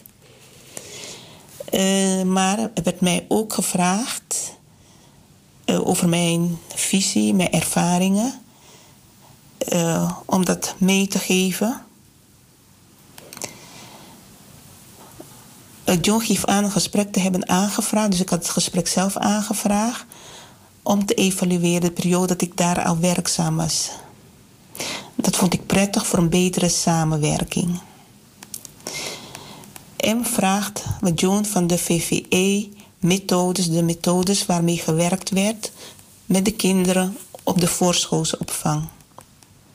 Puk en Co en piramide. John geeft aan piramide heel gestructureerd te vinden. Wel vindt zij dat er tijdens het toetsen een bepaalde druk door ouders en kinderen gevoeld wordt. Zij heeft van verschillende leidsters gehoord dat zij dit ook niet echt een geschikte methode vinden. Ze wil geen namen noemen. Puk en Co. vindt John wel wat soepeler. Dit heeft wel de voorkeur van John. M vertelt dat piramide gestructureerd is, maar dat het aan de leidsters is hoe zij hier op de groep mee omgaan. Net als Puk, daar zit ook een structuur in, maar ervaren de meesten toch als minder gestructureerd. John geeft aan dat zij wel meer zou willen zien dat de kinderen positief benaderd worden. Ja, uh, verder merkt John op dat er nog steeds misverstanden over de voorschoolplus bestaan onder leidsters en ouders. Dus uh, ik heb dan ook mijn reactie gegeven, mijn visie over het werken in de voorschoolse opvang. Ja, luisteraars, uh, dit vond ik terug in werkarchief. En dat doet toch ook goed, de erkenning. Je wordt soms ontslagen, maar daarnaast zijn er toch ook anderen die tevreden zijn over je werk. Het kan een conflict tussen jou en de leidinggevende zijn. Uh, net wat ik vorige keer heb aangegeven, dat de leidinggevende op de BSO hè, uh, niet graag hoorde dat mijn collega, op wie ze zelf goed was, groepsgeld gestolen had en uh, mij daardoor ontslaan heeft, ontslagen heeft. Maar de ouders waren tevreden, de kinderen waren tevreden. Ik vond nog tekeningen van de kinderen waarbij ze zich afvroegen, vierjarige, vijfjarige, waarom gaat u weg? Ik kon hun daar geen antwoord op geven. Dus ik zeg ook van, zo leidinggevende, denk niet bij na wat voor gevoel ze bij de kinderen achterlaat. Ze, ze, ze gaat maar impulsief te werk, omdat zij zo gauw of mij als een bedreiging ervaarde. En ik moest dan zo snel mogelijk weg. Met alle gevolgen voor de kinderen. Maar goed, ik ben blij dat ik dat nu ook bespreekbaar kan maken. Uh, wat de VSO betreft, voorschoolse opvang, dat was bij Swassoum in Zuidoost. En uh, ik heb niets te verbergen, dus ik heb het ook laten horen. De beoordelingsgesprek was in het begin heel goed. En daarna gaat een of andere collega, gemene collega, die gaat iets uithalen met de manager samen, waardoor ik zonder een of andere reden, goede reden ontslagen ben. Of gerecht, uh, zeggen, gegronde reden ontslagen ben. En, maar ik wil laten bewijzen dat men eerst positief praat en dat plotseling er iets negatiefs tussenkomt. Maar ze beoordelen je wel goed. En daar gaat het mij om. Wat er later gebeurd is, dat heeft met iets anders te maken. Met negativiteit. Maar uh, ik wil het toch laten horen en dat ik vind, ja, het is erkend en ik weet waar ik over praat. Dat de mensen het ook mogen horen. Ik heb daarbij nog wat andere referenties, wat ik ook ga laten horen. En daarnaast heb ik verschillende dingen gedaan. Als gezinsbegeleidster, busbegeleidster, groepsleidster. Uh, zowel vrijwillig als betaald. Bij Multibron heb ik ook uh, mijn bijdrage geleverd als vrijwilliger. Uh, het buurthuis Multibron heeft een geschiedenis. Ik heb de naam bedacht en het begon heel mooi, heel positief. Maar goed, uh, ik laat u naar de volgende referenties luisteren. En positieve reacties.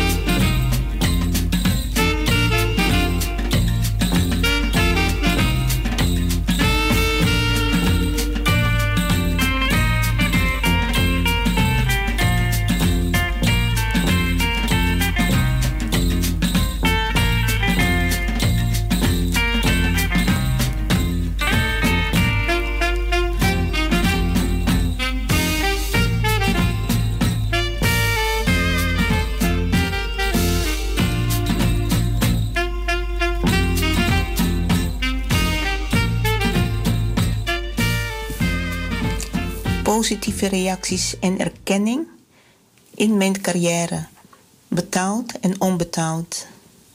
Milieu, educatie aan kinderen tussen de 6 en 11 jaar.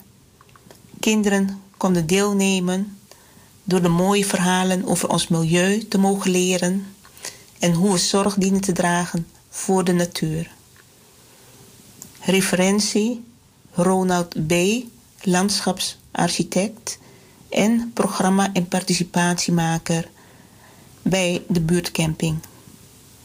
Door allerlei verhalen vanuit verschillende culturen en werelddelen over natuur, over natuur te betrekken, is de workshop heel kleurrijk en levendig voor kinderen geweest, waarbij ze hun fantasie mochten gebruiken. Grote kwaliteit van Joan is dat ze ons milieu en de natuur tot een boeiend en spannend onderwerp voor kinderen maakt. Door haar eigen verwondering en kennis over de natuur is ze in staat haar kennis op een bijzondere en persoonlijke manier over te brengen. Werkzaam als busbegeleidster, betaald werk in Apeldoorn. Mail ontvangen van Eddie G. Beste Joan, op 21 november stond je met foto en al in de krant. Sindsdien heb ik even getwijfeld om je dit te schrijven. Want omdat ik las dat je bij het Homestad-project bent betrokken, was er wel een mogelijkheid dat ik je toch kon bereiken. Dat heb ik dan ook maar gedaan. Het was dus 21 november 2006, eind van de ochtend. Mijn vader had zijn busrit erop zitten, zijn ochtendrit. En ik zat bij hem in de woonkamer de krant te lezen. Samen zaten wij de krant te lezen. Op een gegeven moment houdt hij de krant omhoog en zegt trots: Kijk, dit was nou mijn busbegeleidster, Joan. Je mag weten, in de twee weken dat je bij hem op de bus hebt gezeten als busbegeleidster met de kinderen, heb je een grote indruk op hem gemaakt. Thuis vertelt hij graag over zijn werk en zegt regelmatig dat hij het toch wel jammer vindt dat je niet meer bij hem op de bus zit. Hij bouwde er trouwens echt van dat je zo plotseling en onverwacht van zijn bus werd gehaald, maar hij is nog steeds vol lof over je. Ik wou je in ieder geval toch laten weten dat de twee weken voor mijn oudere vader bijzonder zijn geweest. En dat ik je ontzettend dankbaar ben dat hij de eerste twee weken op jou kon vertrouwen. Want het was natuurlijk ook wennen, een nieuwe busbegeleidster. Het heeft hem kenbaar ook goed gedaan. Hij weet overigens niet dat ik jou dit schrijf. Maar ik vond het toch belangrijk om jou dit te melden. Veel succes met alles. Ik hoop dat het je allemaal goed bevalt bij Homestaat. En ik ben ervan overtuigd dat je daar ook hele bijzondere indrukken zult achterlaten bij mensen. Aldus Eddie G. Referentie Homestaat, vrijwilligerswerk. Joan heeft de cursus begin 2006 gevolgd. Mijn indruk van haar is dat ze tijdens deze cursus erg open stond om van anderen te leren en met erg veel respect kijkt naar de meningen van anderen. Ze heeft een heel open houding en dat maakt het contact met haar makkelijk.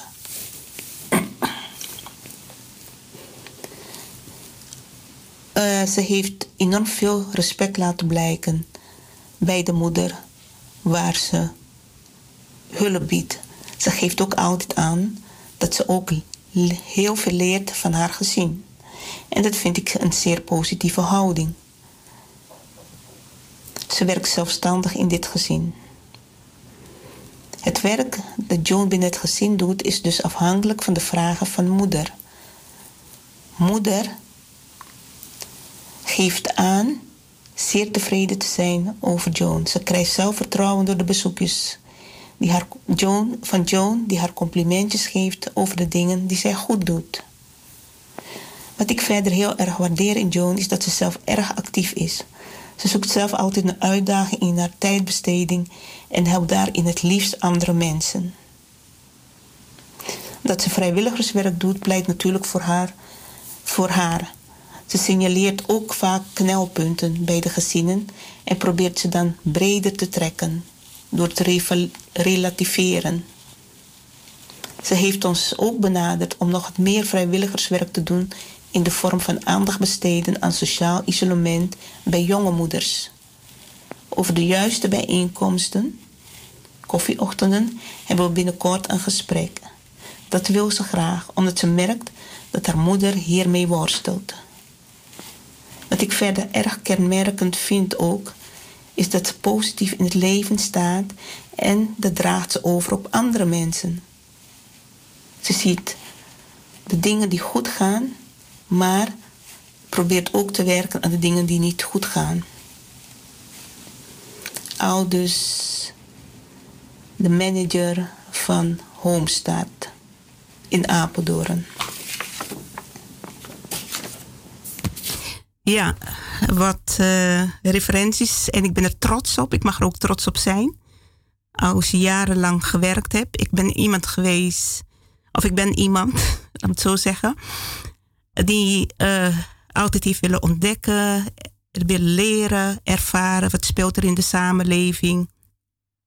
Sociaal-maatschappelijk bezig zijn, betrokken zijn. Zowel vrijwillig als betaald.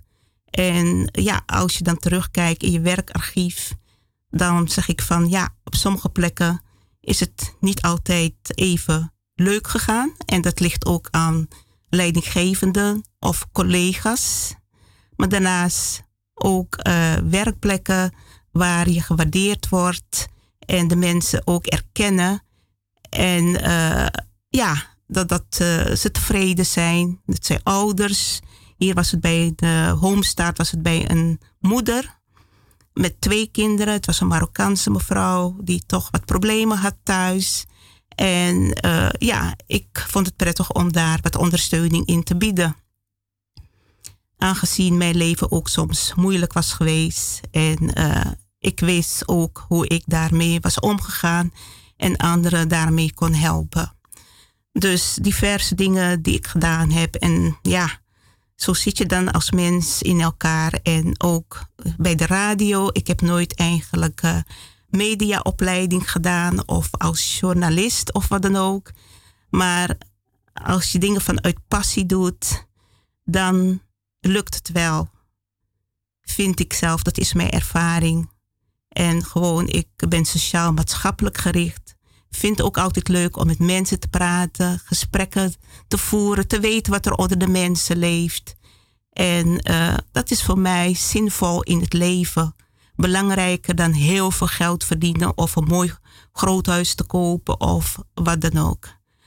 Dus uh, ja, het volgende uh, wat ik wil laten horen is ook dat in mijn werk van mijn afkomst inheemse Native Amerikanen, waar ik altijd ook geïnteresseerd in ben, voordat ik met radiowerk begon, uh, dat je mensen tegenkomt van diverse nationaliteiten, diverse bevolkingsgroepen, die eigenlijk als een soort zielsverwant aanvoelen, of tenminste als je met ze praat, en die ook dezelfde levensfilosofie, zich interesseren in de levensfilosofie van de Native Amerikanen en ook een cultuur en een soort spirit en ook soms in zelf voelen van dat ze in een vorig leven ook uh, zo'n mens zijn geweest en ook die cultuur hebben gehad. Het is iets wat moeilijk te vertellen is. Of tenminste, ja, niet van zielsverwant tot zielsverwant, want dan begrijp je het wel. Maar dat zal ik even laten horen als dit het is.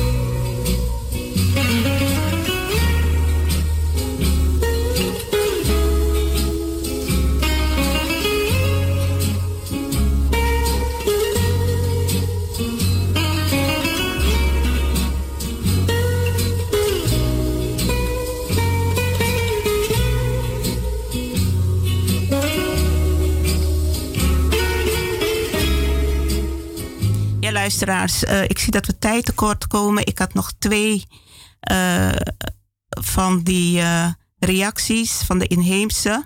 En die ga ik volgende keer laten horen. Ik ga nu reacties laten horen omtrent Radio Surimama. Positieve reacties, vaak doorgegeven ook door meneer Wooding, door Corrie en door andere mensen. Hier komt het. Beste mevrouw, Weer hebben wij met genoeg geluisterd naar Radio Surimama gisteren. Wij zijn weer op de hoogte gebracht van nuttige, bruikbare informatie. Het moet niet uit het oog worden verloren dat toen de Afrikaanse groepen naar Suriname werden gebracht, zij geen kruiden hadden meegenomen. Het is de inheemse groep geweest die de kracht van de kruiden ter kennisgeving had aangeboden. Vandaag de dag zijn er heel veel boeken op de markt met recepten van wat men noemt osodresi. Het overgrote deel van deze boeken is uitgebracht door Afro zonder verwijzing naar de inheemse groep. Wij kijken uit naar de komende uitzendingen van Radio Surimama en wensen u veel succes toe met de voorbereidingen. Beste mevrouw, bedankt voor uw bericht. Het gaat goed. Wij luisteren graag naar Radio Surimama. Wij hopen dat er gauw een oplossing zal komen of gevonden zal worden op korte termijn om Radio Surimama weer te horen. Ik spreek de hoop uit dat alles goed gaat met u en met uw dierbaren in deze periode. Mijn support naar Radio Surimama is vanzelfsprekend omdat ik weet waar u voor staat. Uw streven naar erkenning van de rechten van de inheemse mens wordt door mij ondersteund. Mede door uw uitzendingen worden luisteraars met het neus op de feiten gedrukt van wat zich in het verleden heeft voorgedaan. Dat gaat u goed af, vind ik persoonlijk. Wij kijken uit naar uw komende uitzending. Heel veel succes met de voorbereidingen. Hartelijke groeten ook aan alle medewerkers van Radio Surimama. Beste mevrouw, zoals wij gewend zijn, was het weer de moeite waard te luisteren naar uw uitzending. Uw motto, dat Radio Surimama voor, ook voor een multiculturele samenleving en wereld gaat, doet velen goed. De veelzijdigheid van uw programma voegt een substantiële bijdrage toe aan het luisteren. Niet te vergeten, ook gevarieerd muziek tussendoor. We hebben met plezier geluisterd naar diverse onderwerpen, waaronder politiek, gezondheid, geschiedenis, maar ook jaloezie en het misgunnen van elkaar. Een goede insteek om de maatschappelijke vraagstukken is nader onder de loep te nemen. Prima. Verder geen toevoegingen. Veel succes met de voorbereiding van de komende uitzendingen. Hartelijke groeten, ook aan alle medewerkers van Radio Surimama. Genoegen hebben wij gisteren geluisterd naar uw uitzending. Radio Surimama informeert. De onderdelen gezondheid en politiek zijn als zeer informatief en positief ervaren. Het nodig uit om het een en ander on die man te, te gerug te gaan luisteren. Dit is nou radio maken, wat sommigen verzuimen te doen. Meestal gaan andere radio's ervan uit dat radio maken geintjes maken is. Of erotische muziek afdraaien. Nee, je moet actueel zijn en het volk informeren onder anderen. Radio Surimama zit op de goede lijn. Gaan jullie zo door. Veel succes toegewenst met het goede werk. Goedenavond, het was een mooie uitzending. Tempo van de stem was ook heel goed. Dank je wel voor de info aangaande kruiden en planten. Leven de oorspronkelijke bewoners van Suriname. Zo, dank je wel. Vorige zondag waren er leuke gasten in de studio. Ik interesseer me in de geschiedenis van de oorspronkelijke bewoners. Dat zul jij wel gemerkt hebben. Tot zover en vriendelijke groeten. Niet stoppen. Je doet het goed. Ik luister altijd aandachtig. Ga vooral door. Veel liefs. In jou zie ik veel. Je wordt ook door een hogere geest gedragen en je weet veel. Dank je wel voor je goede bijdrage aan het werk. Aan het werken voor de Noord- en Zuid-Amerikaanse inheemse belangen. Vriendelijke groeten. Ja, luisteraars, positieve, positieve reacties, erkenning. En dat mag gezegd worden, want het is hard werken soms. En uh, ja, je moet sterk blijven staan in je schoenen. En het is mooi om ook hiervan te kunnen genieten. Ja, er komt een telefoontje binnen. Helaas kunnen we dat niet meer opnemen. Uh, volgende keer of na de uitzending. Luisteraars, dank u voor het luisteren. En uh, donateurs, dank jullie wel ook voor jullie donatie. Wij waarderen dat van Radio Surimama. Wij wensen u een hele fijne zondagavond verder. En smakelijk eten voor straks. En ik zou zeggen een fijne week. En tot de volgende keer. Dit was Radio Surimama.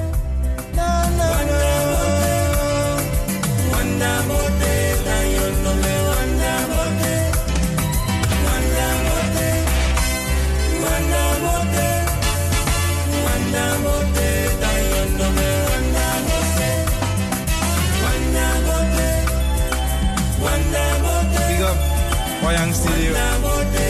Mamboy. Segi en Fres. Big up you toe. Okanaba. Tayo.